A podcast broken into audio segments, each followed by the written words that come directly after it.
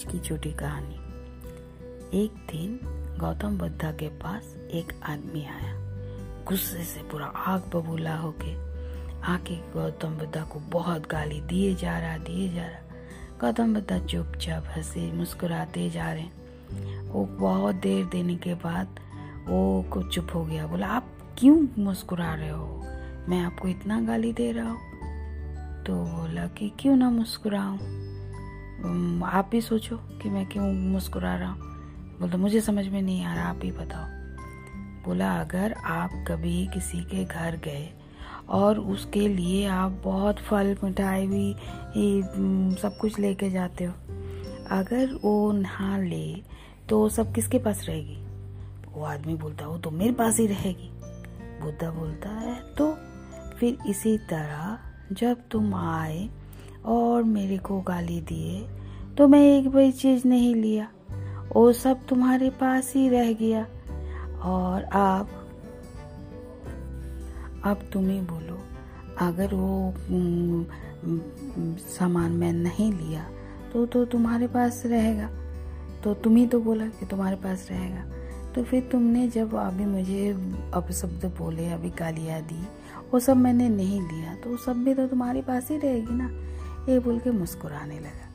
तो उसको भी समझ में आ गया और वो वहाँ से माफ़ी मांग के निकल गया।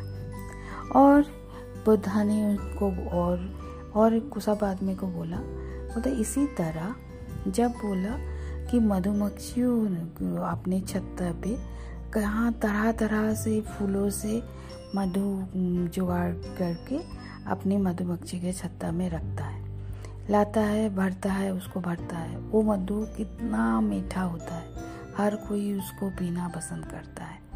मगर जब मधुमक्खी डंक मारती है तो वो डंक कोई पसंद नहीं करता।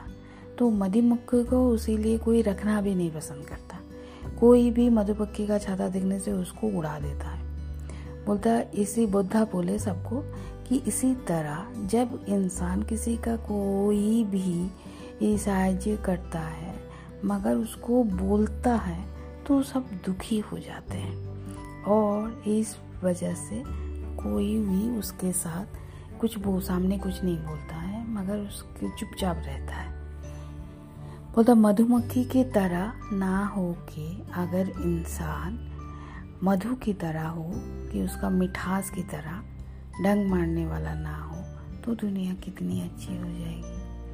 ऐसे ही बुद्धा सबको समझाने की कोशिश कर रहे थे कि आप सबके साथ अच्छा व्यवहार रखोगे तो दुनिया बहुत अच्छी हो जाएगी।